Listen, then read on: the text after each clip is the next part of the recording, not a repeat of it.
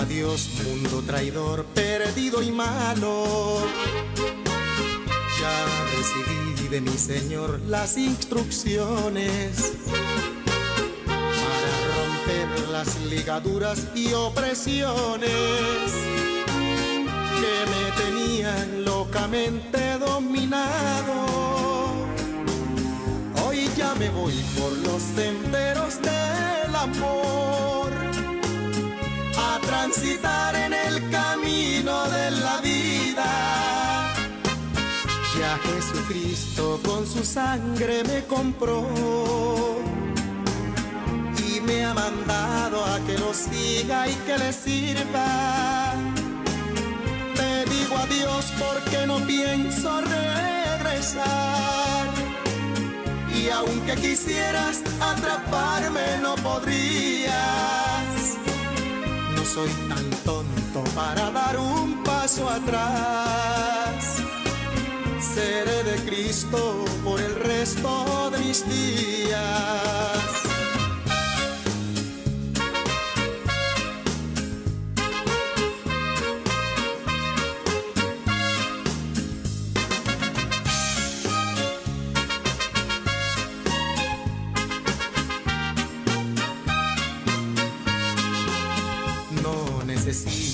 Amistad, ya no te quiero. Víctima fui de tus engaños y mentiras. Y antes que fueras y acabaras con mi vida, me decidí por el amigo verdadero. Con él me voy por los senderos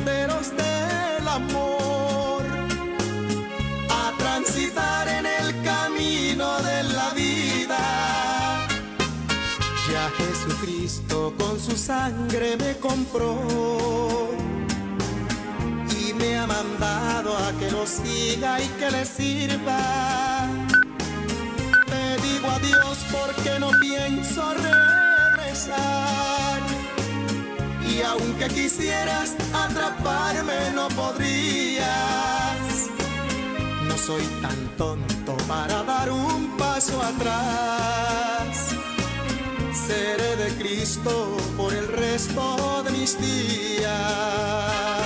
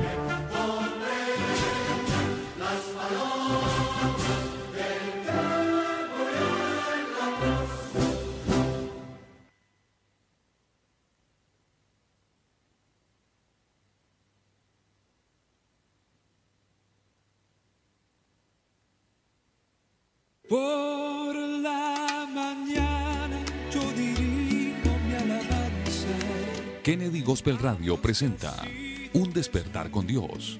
Inicia cada día con palabra, música y una reflexión bíblica. Un despertar con Dios. Dirige el pastor Carlos Hoyos. Bienvenidos. Nos escucha pues nos ama tanto,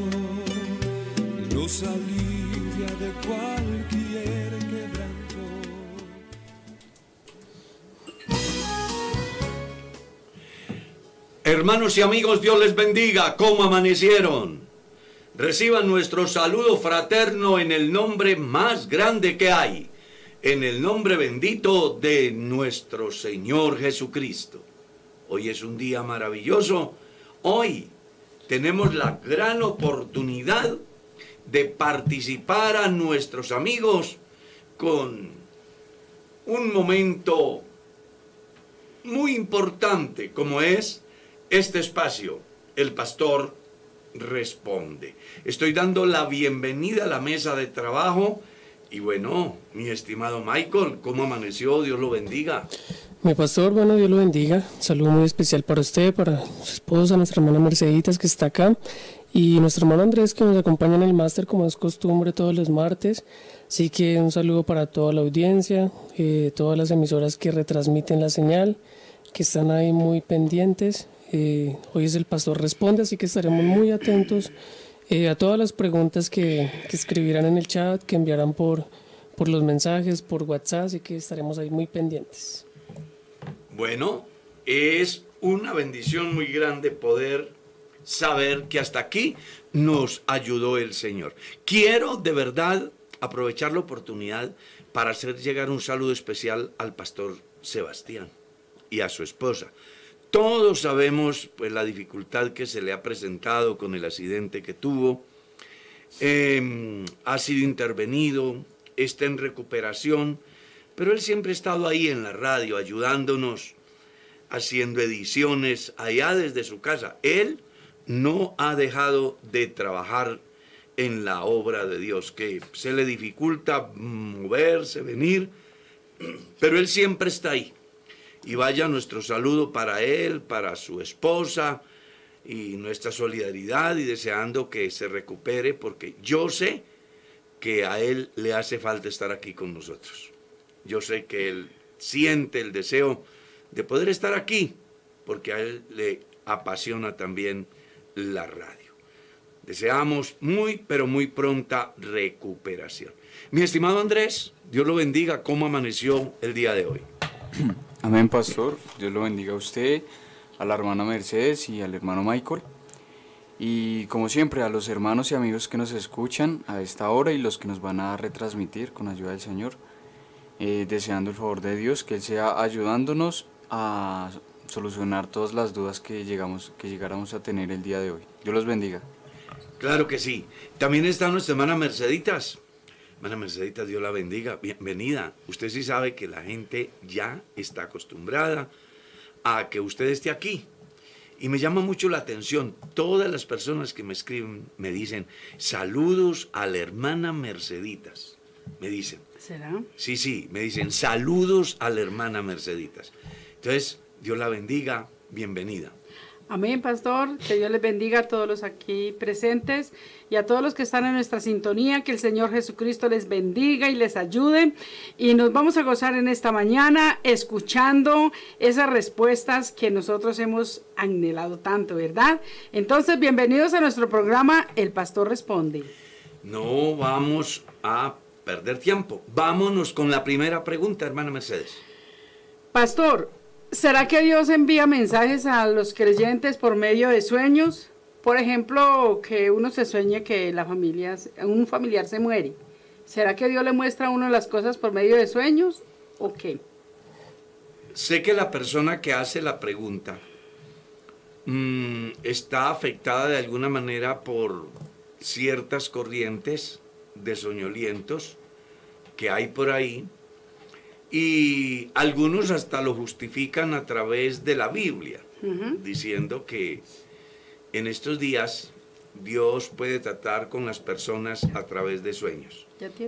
Y bueno, hacen alusión a lo que está escrito en el libro de Joel capítulo 2, verso 28 en adelante, o a lo que está escrito en el libro de los Hechos capítulo 2, donde Pedro responde al interrogante o al cuestionamiento de los que habían ido el día de Pentecostés y que vieron manifestarse en, poderosamente el Espíritu Santo. Pero es bueno que comprendamos algunos aspectos. Primero, la Biblia dice, de dos maneras habla Dios al hombre, en sueño o en visión nocturna. Entonces, cuando las personas toman el texto para hacer una doctrina de soñadores, pues están descontextualizados porque hay que mirar en qué momento se da el texto. Y para su información, en la etapa de la vida que se dio el texto, no existía la palabra de Dios, lo que nosotros llamamos hoy como Biblia. Ahora bien, cuando leemos en el libro de los Hechos acerca de que nuestros jóvenes verán visiones y soñarán sueños, es importante que también lo mires en el contexto, porque para ese entonces no estaba lo que hoy conocemos como el Nuevo Testamento. Después de tener ya en nuestra mano la hoja de ruta divina, que es la palabra de Dios, el cristiano no tiene que estar esperando ni visiones, ni revelaciones, ni sueños, ni profecías para saber qué será. Porque todo lo que necesitábamos saber acerca del hombre, de la vida, del presente, del futuro, de la fama, de su fin, de la riqueza, de la pobreza, de la salud, de la enfermedad, del amor, del odio, de la honra, de la deshonra. Ya usted lo encuentra en las Sagradas Escrituras. Creo que un problema muy grande que está afectando al cristianismo moderno es que se han desprendido de la palabra de Dios y han comenzado a darle crédito a presuntos visionarios, a presuntos profetas, a presuntos soñolientos, a presuntos hombres y mujeres que hablan de revelaciones y en fin. Y eso ha traído problemas dentro de la comunidad cristiana y en algunos casos la gente ha tomado rumbos totalmente contrarios a lo que la Biblia dice. Entonces, ¿qué le diría yo a la persona? ¿Dios puede hablarme a través de un sueño? Puede existir la excepción, pero no es el común denominador, porque lo que Dios tenga para decirle a usted ya se lo dejó escrito. En su palabra. Claro. Ahora, si es con respecto a que mi familia va a sufrir una catástrofe, pues lo más grave que le puede pasar a su familia es morir. Y ya usted lo lee en la Biblia. Está establecido que todos los hombres mueran una sola vez. Y no dice cómo, ni cuándo, ni de qué. ¿Ya? ¿Puede Dios revelarme en un sueño que me voy a ganar no sé qué? Usted todo lo que necesite. Recuerde, la Biblia, a diferencia de otros libros, es actual. Usted lee Fin del Mundo 1999, 31 de diciembre a las 12 de la noche. Y está en el 2021. Usted se da cuenta que todo lo que dice allí es simplemente basura. Si usted se pone a leer la enciclopedia Grandes Enigmas, va a descubrir que lo que ayer fue verdad, ya hoy es mentira. Pero cuando lees lo que la Biblia dice, la Biblia es un libro vigente. Porque no es cualquier libro. Es sencillamente la divina inspiración de Dios registrada en papel, que cada vez que lees allí encuentras todo lo relacionado a lo que es el ser humano en todos los aspectos de su vida, incluyendo su proyecto eterno. Pastor, y todas estas personas o creyentes que se han dejado llevar por los sueños y visiones han terminado mal, ¿verdad? Bueno, tenemos inclusive organizaciones como los señores seguidores de Elena de Weiss, que la señora se acuesta a dormir y comienza a soñar y al otro describe y aparece después el gran conflicto de los siglos que hasta hoy no lo han podido descifrar y siguen tras una situación que nada tiene que ver. El caso del señor Rousset, el caso del señor Joseph Smith y un sinnúmero de más personajes, y hablando de los que han trascendido en la literatura, sin tener en cuenta a aquellos que han cometido errores en contra de sí mismo, en contra de su propia familia. La historia habla de tragedias que se han dado a causa de las personas que han dejado de creer a Dios como está escrito por creer cualquier cosa que tuvieron en la noche de sueño o que una presunta visión o que Dios me habló o que Dios me mostró o que Dios me dijo. Pastor, que había una hermana en la iglesia, entonces ella me decía que estaba orando para que Dios le mandara un esposo. Entonces que ella se arrodilló a orar y ella dijo, Señor, el primero que cuando yo levante la cabeza y vea, que se, muéstrame, si es tu voluntad que, que la persona que a mí me gusta, que la persona que... Y sí, que ella se arrodilló a orar y cuando se levantó pues entraba el hermanito y, eso qué es, es, es... Pienso que es muy subjetivo.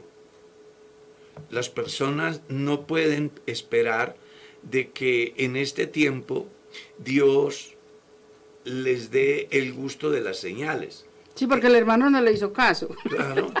Ella sí estaba tragada, pero el hermanito no. El hermanito entró y se arrodilló Eso es como el hermano que llegó a la iglesia y se puso a orar. Señor, dame una esposa, pero que sea la de vestidito rosado. Y entonces pasaba el pastor y dijo, esa es mi esposa. Entonces, la gente tiene que madurar, dejar de creer tonterías y creer como dice la escritura. Yo insisto, creamos a Dios como dice la escritura y usted estará seguro.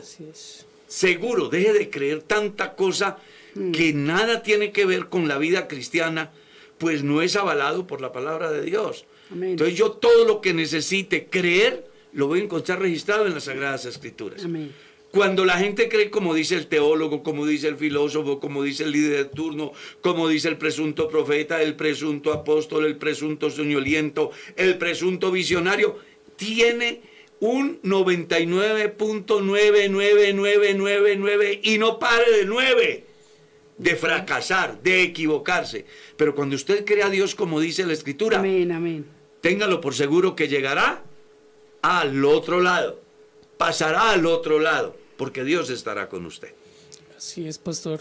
Eh, otra pregunta, Mateo capítulo 4, el versículo 25, porque al que tiene se le dará y al que no tiene, aún lo que tiene se le quitará. ¿Qué significa eso, pastor?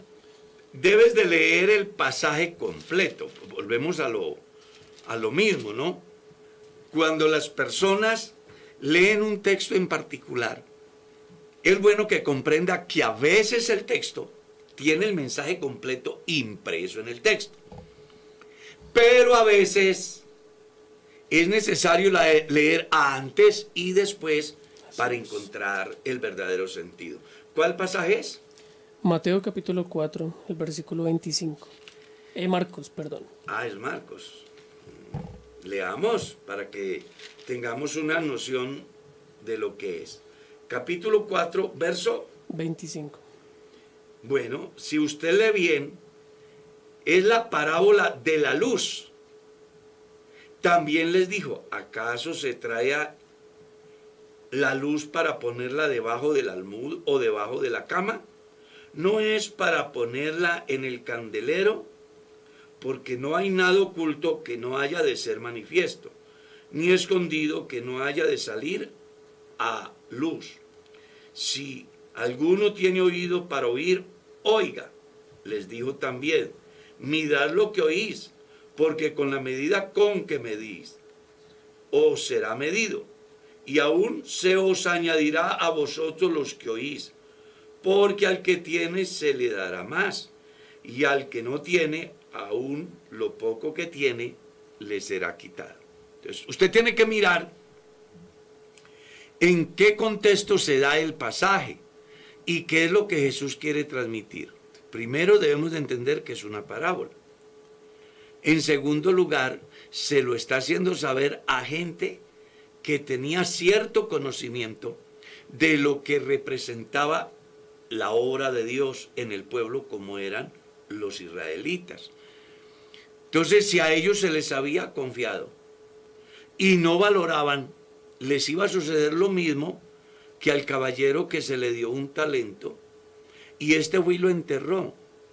Y luego que ha venido el dueño de los talentos, los llama a juicio para que le entreguen sus bienes y cada uno da y dice la Biblia que quienes hicieron bien el trabajo fueron elogiados. El que lo enterró se le dijo siervo inútil y luego se dijo que le quitaran al que tenía un talento y se le diera al que tenía más, porque el que tenía más se veía que era un buen administrador. El que no tenía nada, sencillamente, no debía de tenerlo porque no sabía administrar. Eso es lo que está pasando aquí. Dios le ha confiado a su pueblo gran bondad, gran favor, y ellos nunca lo supieron valorar. Entonces a ellos les es quitado en el sentido de no poder acceder a lo que Dios tenía para ellos y le ha sido dado a otra gente que no, que, que nada teníamos que ver. Entonces, el texto lo que está diciendo es, si Dios le da algo a usted, usted debe de ponerlo a funcionar. Porque si usted no lo pone a funcionar, el día que tenga que responder, eso que Dios le dio a usted y usted no lo hizo multiplicar, pues le será quitado y dado a alguien que sí le encuentre un verdadero sentido a lo recibido de Dios. Siga. Pastor, si un hermano siendo líder en nuestra iglesia se va para la denominación de la senda antigua, sendas antiguas, ¿qué sucede con ese hermano y qué tal es esa doctrina? Bueno, lo primero que vamos a tener en cuenta mm, son varias cosas. A ver, una cosa es que yo, estando en la iglesia, congregándome en la iglesia, tome la decisión de formar un grupo aparte con un rótulo como el que ya usted mencionó, que tengo entendido que maneja una doctrina muy similar a la nuestra. El problema no va a ser que esté en esa comunidad, sino cómo me fui de la iglesia. Les voy a colocar ejemplos.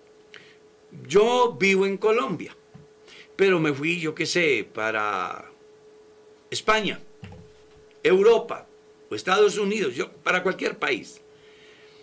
Resulta que me voy y encuentro una iglesia, asisto al culto y veo que su estructura de pensamiento doctrinal es idéntica a la que yo tengo, en la que yo fui formado, en la que yo fui criado y es la iglesia que me queda ahí donde yo puedo congregarme, pues no tengo ningún problema. Sucede que mañana mm, el grupo directivo de esa comunidad piensa que tengo vocación para el ministerio y me postulan y Dios en su infinita gracia, perdonen la redundancia, me da esa gracia de ejercer un ministerio entre esa comunidad, pues no hay ningún problema, porque no sucedió bajo el concepto de rencillas, amarguras, rebeldías, sino que son situaciones circunstanciales. A mí, por ejemplo, me pasó un caso. Yo fui a Europa y entré a una iglesia donde me han llevado unos amigos y decía Iglesia Pentecostal Unida de España. Entonces yo dije, pues como no sabía realmente cómo era el cuento. Yo estuve ahí, estuve en culto y me atendieron muy bien, unos hermanos muy preciosos, muy queridos. Pero después de que estuve allí, me di cuenta que no era la iglesia nuestra, que la iglesia nuestra se llamaba Iglesia Pentecostal Unida de Europa. Entonces, nada pasa cuando yo llego a un lugar sin conocer el trasfondo del por qué está esa comunidad. Pero si yo me voy de la iglesia con un corazón lleno de resentimiento, en contra de la iglesia, en contra del pastor, en contra de mis directivos, y pongo una tolda aparte con un rótulo como tal, ahí sí está mal. Porque una cosa es que yo inicie un proyecto de ceros, sin resentimientos, sin amarguras, en plena paz con Dios y con mis hermanos, otra cosa es que lo haga como un acto de protesta, como una expresión de rebeldía en contra de la iglesia. Entonces, ahí las personas sí deben de establecer la diferencia. Aclaro, no estoy diciendo que los que pertenezcan a otras comunidades que tienen la misma doctrina estén perdidos, no, no, para nada. Estoy hablando del proceder de la persona que toma la decisión de irse de la iglesia. Puede darse por dos razones. Porque tengo una amargura en razón a que me han suspendido del ministerio, que es muy común, y entonces yo me voy con el pensamiento de que los dones de Dios son irrefutables, desconociendo el contexto en que se da el texto. Otra cosa es que yo siendo ajeno a cualquier sentimiento, a cualquier resentimiento, llego a un país, me encuentro con que hay una comunidad que piensa como yo pienso, me ubico ahí como creyente y Dios de alguna manera usa al líder de la iglesia y piensa que puedo ser esa persona útil, pues entonces si Dios me da esa oportunidad y ejerzo el ministerio, siempre y cuando lo haga de buena fe, no buscando dañar a los demás, pues nada pasa. Pablo habla de aquellos que en cualquier lugar invocan el nombre del Señor, Dios de ellos y Dios nuestro, refiriéndose a esas comunidades que tienen un Señor, una fe, un bautismo, que son el resultado de la predicación del Evangelio. Porque todas las iglesias eran en Cristo, según el libro de los Hechos. Otra cosa es que se levante un movimiento fundamentado en el resentimiento de un llamado líder del cristianismo que fue descalificado por alguna actitud en contra de la iglesia o en contra de la doctrina, ¿ya? O que haya tenido un problema de pecado y haya sido destituido y la iglesia no le permite ejercer, entonces él dice, yo puedo hacerlo por mi cuenta y sale y monta su tolda. Entonces la persona tiene que establecer la diferencia. Amén. Sigamos. Así es, pastor. Eh, Dios los bendiga. Si Abraham le dijo a Dios que su descendencia iba a estar esclavizada 400 años, ¿por qué no se preocupó Abraham en que termine o en que terminara su descendencia en esa condición?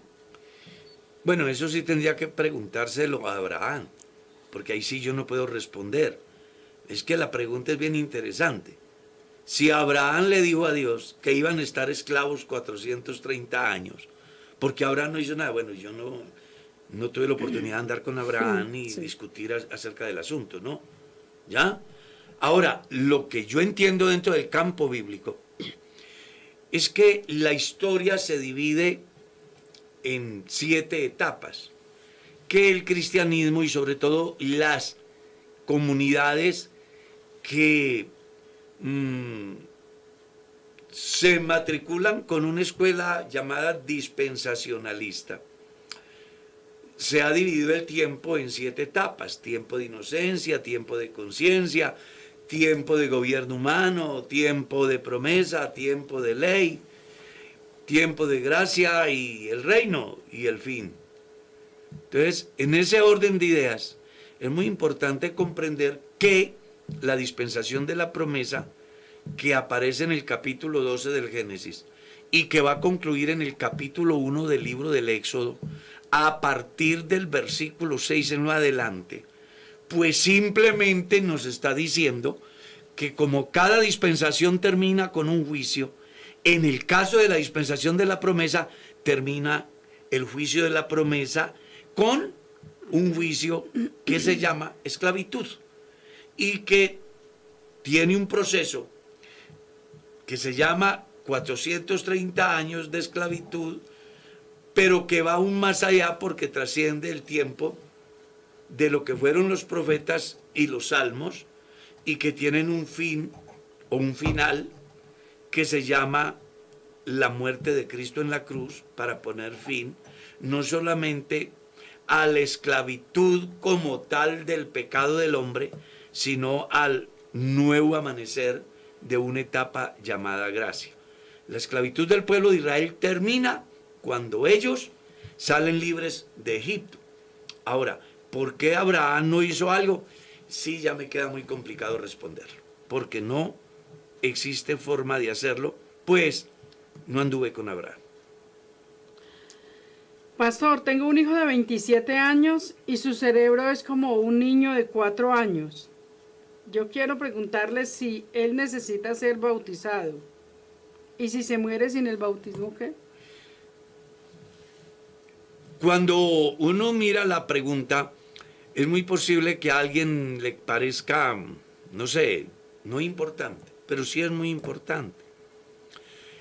Recuerde que cuando uno mira el libro o primera carta a los Corintios capítulo 7, leemos, porque el marido incrédulo es santificado en la mujer, la mujer incrédula en el marido. De otra manera vuestros hijos serían inmundos, mientras, que, ahora, son, santos. ¿Ya? Diciendo de alguna manera que por causa de la obediencia de los padres, ese bebé alcanza la bendición de la salvación en razón a la obediencia de sus padres. Porque ese bebé no tiene responsabilidad. ¿Ya? No tiene responsabilidad. Entonces, cuando trasladamos ese pensamiento a la condición de un hombre de 27 años que tiene un, que, su sistema de conocimiento ha llegado a la edad de un niño de 4 años, pues sabemos que un niño de 4 años no tiene conciencia de que es pecado o no es pecado. El bautismo debe de ser para las personas, o es para las personas que tienen conciencia de que es pecado y que no es pecado. Como esta personita tiene esa limitante, los padres no pueden decidir por él y él no puede decidir por sí solo, porque no tiene conocimiento de lo que es pecado, ya, ni de lo que es vida eterna, ni de lo que es Dios. Entonces yo creo que esa personita no debe de bautizarse, porque el bautismo no se debe de manejar por sentimiento de familia, ni por prejuicios de que se salva o que se pierde, sino que las personas deben de bautizarse porque ellos en sí sientan que es una necesidad, que es una exigencia divina y que yo en razón a esa demanda divina, pues simplemente creo y en consecuencia me bautizo para el perdón de mis pecados. Como este no puede hacerlo, tampoco sus padres deben de bautizarlo. Ahora, ¿qué pasará con él? Porque pienso que la preocupación es, si se muere en el bautismo se pierde o se salva. Ese manejo debemos de dejárselo a Dios que es soberano. Porque hay una discusión que algunos dicen que todos los niños se salvan, otros dicen que no. En cualquiera de los sentidos, no es potestad de ningún líder, y mucho menos de este servidor, decir sí o decir no, porque hay uno que es soberano y es Dios. Entonces no nos preocupemos por lo que Dios decida, preocupémonos por lo que nosotros decidimos. Entonces en ese campo yo lo que debo preocuparme es por mi salvación, porque yo sí soy consciente. Con relación a aquello que yo no puedo y que quien está bajo mi responsabilidad no puede, pues yo simplemente debo de esconderme en Dios y esperar en la misericordia de Dios haciendo lo que yo tengo que hacer como cristiano para mi salvación. Aquellas cosas que competen solo a la soberana voluntad de Dios, se las dejo a Él. Y lo que Él decida estará bien. Y además, le hago saber que así fuera en contra de sus sentimientos, no tiene derecho ningún mortal a refutarle a Dios nada, pues al final Dios es simple, es Dios. Pastor, ¿hay influencia humana dentro de la iglesia para salir al ministerio? Puede darse, puede darse de que una persona mm, sea postulada al santo ministerio por amistad Mm, puede darse de que también los que rodean a esa persona o a la persona que van a enviar al ministerio mm, tengan el pensamiento de que el pastor lo envía porque es su amigo. En esto hay una cantidad de situaciones que se pueden dar.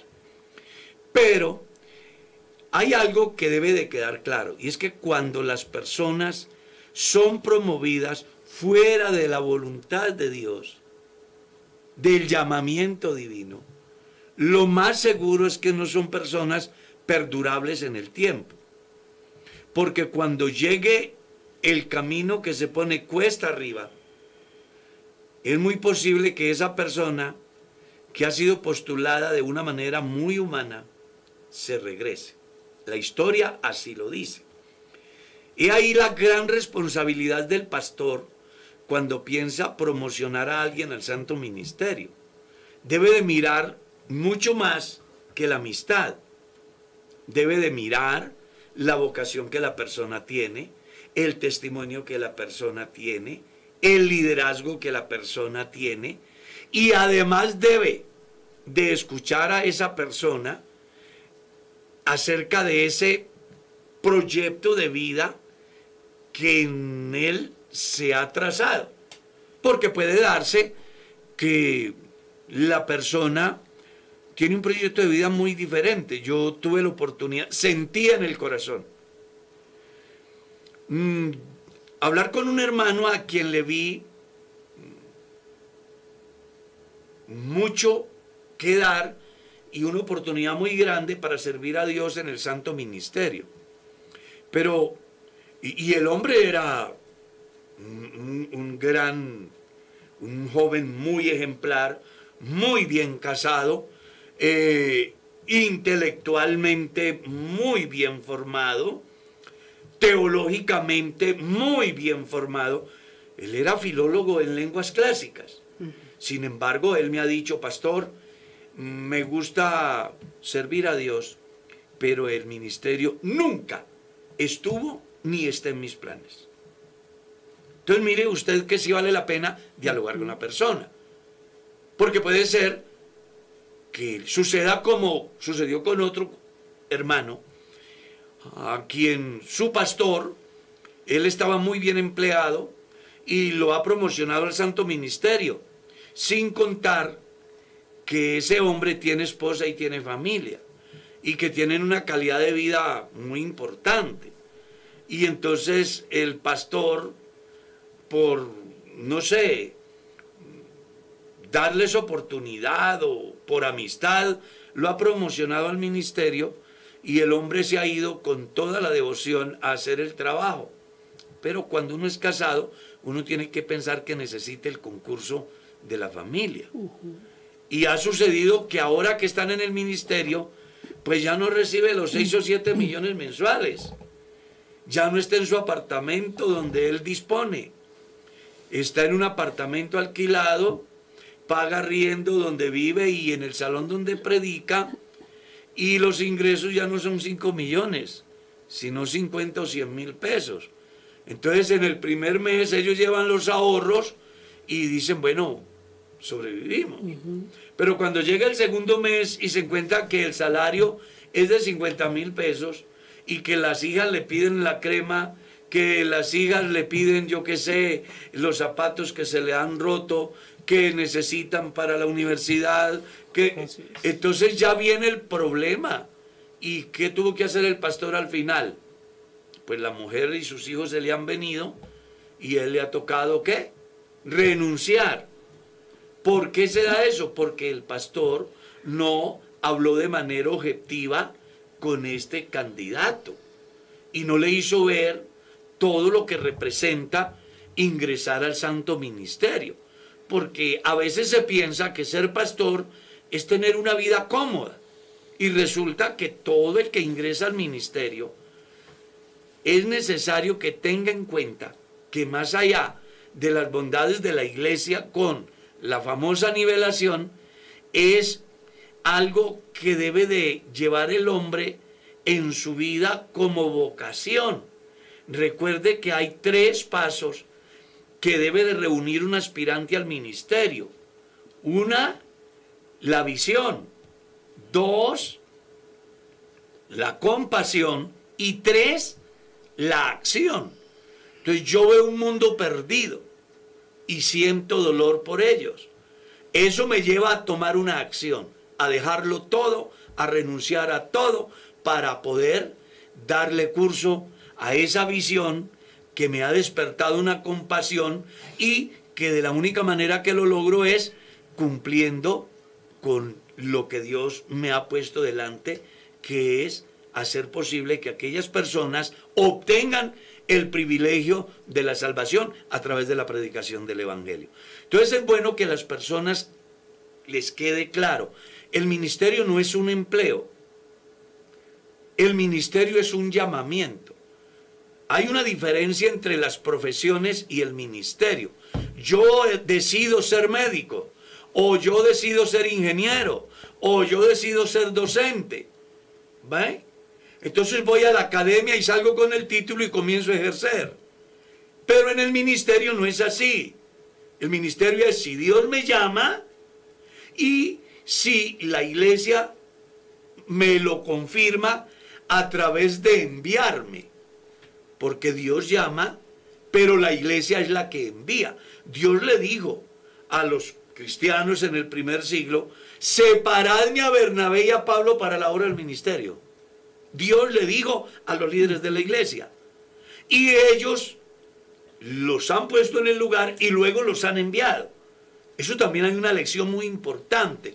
Y es que debe de hacerle saber a quienes se autoproclaman pastores a sí mismos que no están haciendo las cosas como son. Cuando tú lees la carta de Pablo a Timoteo, dice, para eso te dejé en Creta, para que establecieses, para que... Y luego le da la reglamentación que debe de tener en cuenta para postular a una persona al santo ministerio y luego le dice, no imponga las manos con ligereza a nadie y no participe en los pecados ajenos.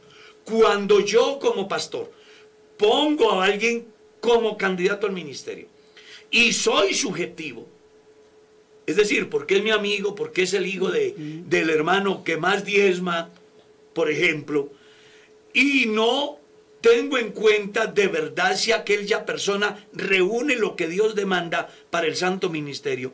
Y impongo las manos sobre él y lo envío. Todos los problemas que esta persona cause y se cause a sí mismo, yo como pastor principal voy a tener que ver delante de Dios por esa mala decisión. Pero cuando yo tengo la visión de enviar a una persona al ministerio, lo preparo, lo proyecto, lo presento, lo hago de una manera objetiva y lo envío al ministerio, puede darse, ojo, que yo me equivoque en la visión, pero no lo hice con conciencia de hacer mal ni de favorecer, beneficiar a X, Y o Z, sino que yo tuve una visión y pudo ser que me equivoqué. Porque los humanos nos equivocamos. Pero no será tan grave como cuando yo hago las cosas intencionalmente porque es el hijo, porque es el amigo, porque yo soy pastor y él es mi hijo y lo voy a poner de pastor como una fuente de salida a un empleo. No, el ministerio es un llamado de Dios y Dios lo debe de aprobar a través de ese, perdonen, de ese filtro que se llama iglesia local, directivos distritales y aprobación por los directivos nacionales. Pastor, y si un predicador de la iglesia quiere ser pastor y no ve como la oportunidad y se va y escoge un, busca un local y se pone a predicar, ¿qué pasa allí?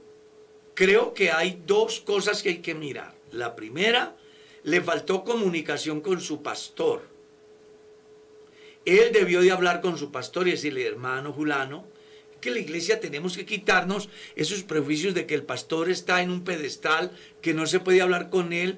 No, el pastor es un amigo, es una oveja más del redil, a quien los creyentes deben de acercarse con confianza y decirle la verdad. Pastor, vea, yo llevo tantos años de convertido, mm, siempre he tenido esta visión, yo quiero que usted me oriente. Y el pastor debe de ser lo suficientemente maduro para escucharlo y orientarlo a fin de que éste no tome caminos equivocados. que después le puedan pesar. Yo sé que hay muchos buenos elementos que hemos perdido porque quienes están al frente de la iglesia local no valoraron a esa persona lo que Dios tenía. Y entonces viene el segundo error. Primer error el del pastor. Y segundo error, el del creyente que piensa que el mundo se le acabó porque el pastor de turno no lo postuló. Y se le olvida que si está llamado por Dios, Dios hará lo que sea. Traerá al hombre que necesite. Eso es lo que a mí me dice la historia. Yo como pastor, yo he sido un pastor que por la misericordia de Dios he enviado decenas de pastores al ministerio. Y me he encontrado con casos donde hay un pastor, perdón, un creyente que tiene vocación, que tiene llamamiento, que tiene liderazgo, que tiene buen testimonio, pero que por alguna circunstancia los pastores que antecedieron no vieron en él esa persona. Pero viene el día en que ese pastor es trasladado y llega otro pastor y ve en ese hombre algo importante, se sienta, habla con él, lo escucha y llega a una conclusión. Venga, este hombre puede ser útil en el santo ministerio. Voy a tratar de formarlo, de orientarlo, postularlo y contra todo pronóstico resulta siendo el pastor un hombre a quien Dios usa para beneficio de los perdidos. Entonces, la persona debe de aprender a esperar en Dios, siendo consciente que el pastor de turno no es vitalicio. ¿Ya? Ese pastor seguirá, lo trasladarán si fue que no mm, tuvo la oportunidad de salir en su tiempo. Y pienso yo que el pastor sí debe de ser una persona que está inmerso en ese grupo selecto que aparece en Efesios capítulo 4, verso 11. Él mismo, Dios, constituyó a unos apóstoles, a otros profetas, a otros evangelistas, a otros pastores y maestros Ojo, a fin de perfeccionar a los santos para la obra del ministerio. Observe que dentro de todo el pastorado hay un grupo selecto que Dios ha escogido para que estos se conviertan en los docentes de los pastores del futuro. Eso es lo que dice Efesios capítulo 4, verso 11 en lo adelante. No dice que los puso para que simplemente prediquen el Evangelio, no, para que formen a hombres para la obra del ministerio. Entonces, la iglesia, el pastor, los pastores que postulan personas al santo ministerio, deben de estar ahí en ese grupo de personas que tienen la capacidad espiritual, doctrinal, institucional suficiente para formar a esa persona y proyectarla al ministerio. Entonces aquí hay mucho que decir y difícil de explicar porque pues desafortunadamente hay diversidad de pensamientos. Pero en el orden bíblico es Dios llama y es confirmado a través de la autoridad que Dios delegó para que así lo envíen al ministerio.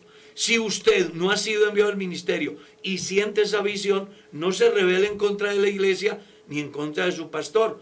Sea humilde sea fiel, espere que Dios tiene un proyecto de vida para usted. No lo trunque formando una división. Porque después usted querrá y puede darse la posibilidad, pero ya no se va a poder porque usted hizo las cosas de su cuenta. Entonces aprendamos a depender de Dios. Pastor, si una persona cayó en pecado y tuvieron un hijo, ¿pueden venir a la iglesia a presentarlo? si la pareja, si el hijo es el resultado de la fornicación, pero ellos enmiendan ese problema, se casan y se, bueno, se supone que ya eran creyentes, ¿no? Dice, si una pareja cayó, en, pecado, o sea, eran creyentes. Si esta pareja de jóvenes, este par de novios, se comieron la miel antes de ir a la luna y el resultado es un bebé, pero ellos toman la decisión de casarse, el deber del pastor en la iglesia es hacerle su ceremonia, si ellos ya se han reconciliado con Dios, y en consecuencia sí puede presentar su hijo. Claro que sí. Así es, pastor, nos llega otra pregunta referente al tema que se estaba hablando. Dice, "Mm, en la Biblia no hay límite de edad para servir a Dios en el ministerio de la predicación. ¿Por qué la iglesia estableció uno? ¿Fue por experiencias personales? Pregunta. Vea, las normas aparecen dentro de la organización porque es una organización. La iglesia no es mm, un cuerpo disuelto, miembros por toda parte sin orden. Usted lo va a leer en el capítulo 12 de la carta a los Corintios y en el capítulo 12 de la carta a los Romanos que la iglesia es un cuerpo, un cuerpo. En el capítulo 4 de la carta a los Efesios igualmente usted lo va a leer. En un cuerpo, en un espíritu, en una misma vocación en la que fuisteis llamados. Un Señor, una fe, un bautismo. O sea, habla de la unidad. Imagínese un cuerpo actuando por separado cada... No, hay un orden. La iglesia tiene un cuerpo de ministros que hoy estamos rondando los 5.000 pastores en Colombia. Nosotros asistimos a las asambleas y los pastores hacemos proyectos en pro del bien de la iglesia de Dios. Entre esos proyectos surgió uno de que el aspirante al ministerio debía de ser menor de 40 años. Pero eso no se nos ocurre a nosotros. Si usted lee cómo se nombraba o a partir de qué edad podía ejercer el sacerdote el ministerio, encuentra que habían que se dieron dos. Una que era de 25 años y otro que era de 20 años. O sea, tenían que ser menores que la vara que ha puesto la organización. Y ojo, solo podían ejercer hasta los 50. Entonces, si miramos el caso aquí, la iglesia ha sido muy flexible a través de sus legisladores, que son el cuerpo ministerial. Entonces lanzaron la propuesta, se ha discutido entre los cuatro mil pastores, y unos dicen que sí, otros dicen que no, como la iglesia respeta las decisiones cuando se toma por mayoría, hubo mayoría que aprobó que la edad tope para ingresar al ministerio fuera esa. Excepto algunas excepciones, porque toda regla tiene su excepción. Después de esa regla, después de esa norma, han salido hombres al ministerio de más de 40 años. Sí, señor. Pero es la excepción. Y para que eso se dé, pues hay un proceso de orden administrativo que tienen las autoridades de la iglesia y ellos al final definen. Con respecto a eso, lo único que podemos decir es que los creyentes que aspiran al santo ministerio, no como fuente de empleo, sino como un llamamiento de Dios, pues deben de saberse comportar, deben de estar sujetos, deben de estar en la iglesia permanentemente y no estar de aquí para ahí, de allá para acá, porque son tiempos que se van perdiendo y un día abre los ojos y ya tiene más de 40 y aunque ya quiera se le va a dificultar. Pero si usted ha estado toda la vida en la iglesia y llega a los 40 años y han cinco, hay cinco pastores que dan una muy buena referencia de usted como cristiano sujeto, responsable, su liderazgo, su vocación, y todos dan testimonio de usted y el último que lo está administrando lo postula, es muy posible que usted pueda acceder al santo ministerio. Pero si usted ha sido un creyente intermitente, que con el pastor X se ha comportado bien, pero con el pastor Y ha sido una persona insubordinada y entonces se ha ido y ha formado el berrinche y cuando el pastor se va vuelve otra vez a la iglesia y comienza a andar derechito y porque no le gustó la actitud del pastor vuelve y toma otra decisión, pues eso va a contar en su hoja de vida. Y entonces cuando pidas de los pastores que lo han administrado una referencia, lo más seguro es que no te van a certificar. Y en consecuencia, por mucho talento que tengas, te vas a quedar. Pero no porque la iglesia, sino porque tu vida no ha sido lo suficientemente ejemplar ni sujeta como para alcanzar la gracia ante, los, ante Dios y ante los hombres para ejercer algo tan grande como es el santo ministerio. Pastor, mi esposo se fue de nuestra iglesia a una división porque el hijo es pastor de esa división.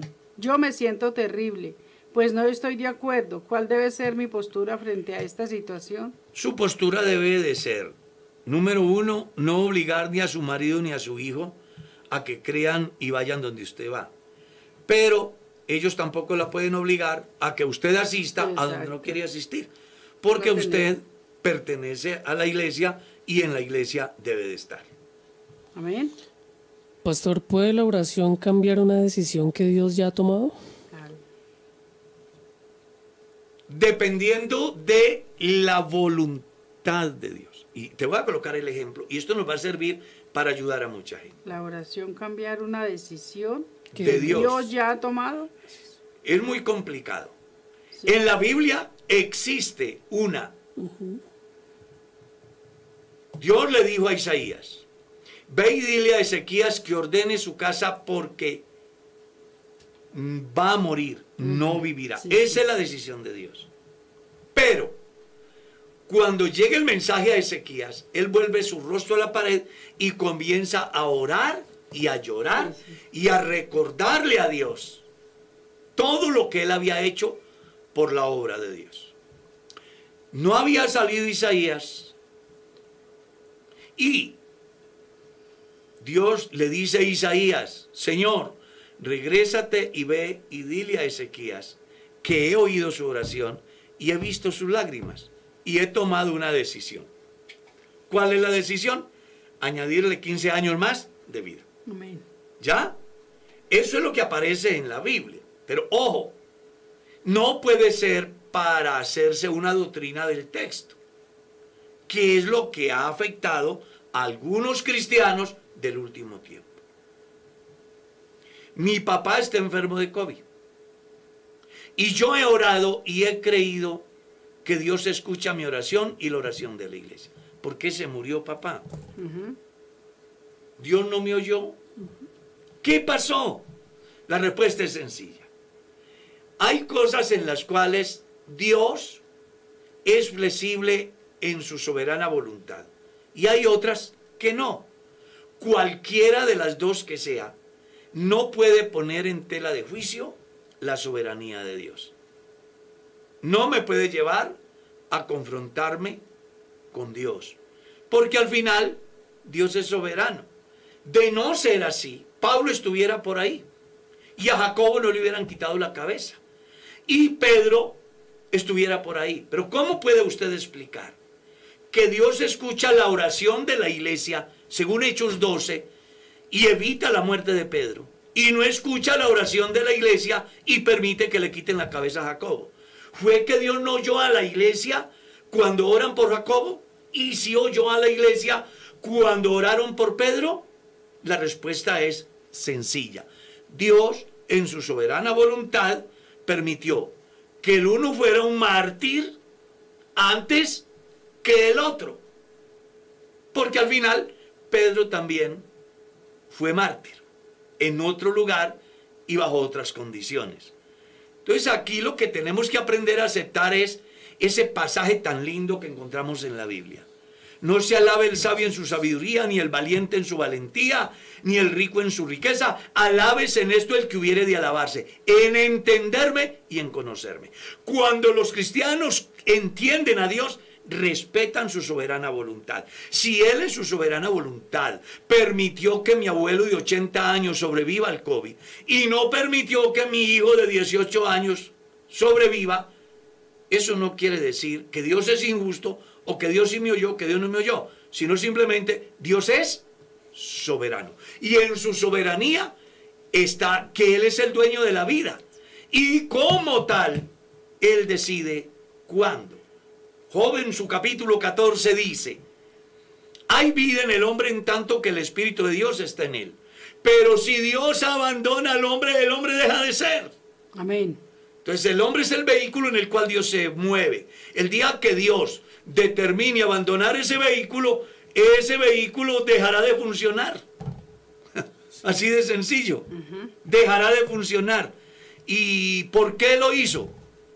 No hay manera de cuestionar eso. Él es el dueño de ese vehículo y él dice hasta cuándo lo usa y cuándo deja de usarlo y punto. Amén. El tiempo se nos fue, hermana Mercedes. Amén, amén. Nos quedan muchas preguntas acá, pero el próximo jueves estamos aquí. Agradecemos a toda esa gente que está ahí pendiente de este espacio. Nos toca irnos porque hay otros canales que tienen sus compromisos. Para todos, de parte de los que están conmigo aquí, un feliz día. Dios los bendiga. Cuídese. El Señor viene pronto. Amén. Hoy hay culto. Asista a la iglesia. Apoye su iglesia. Apoye su pastor. Recuerde, mirad cuán bueno y cuán delicioso es habitar los hermanos juntos y en armonía. Amén, amén.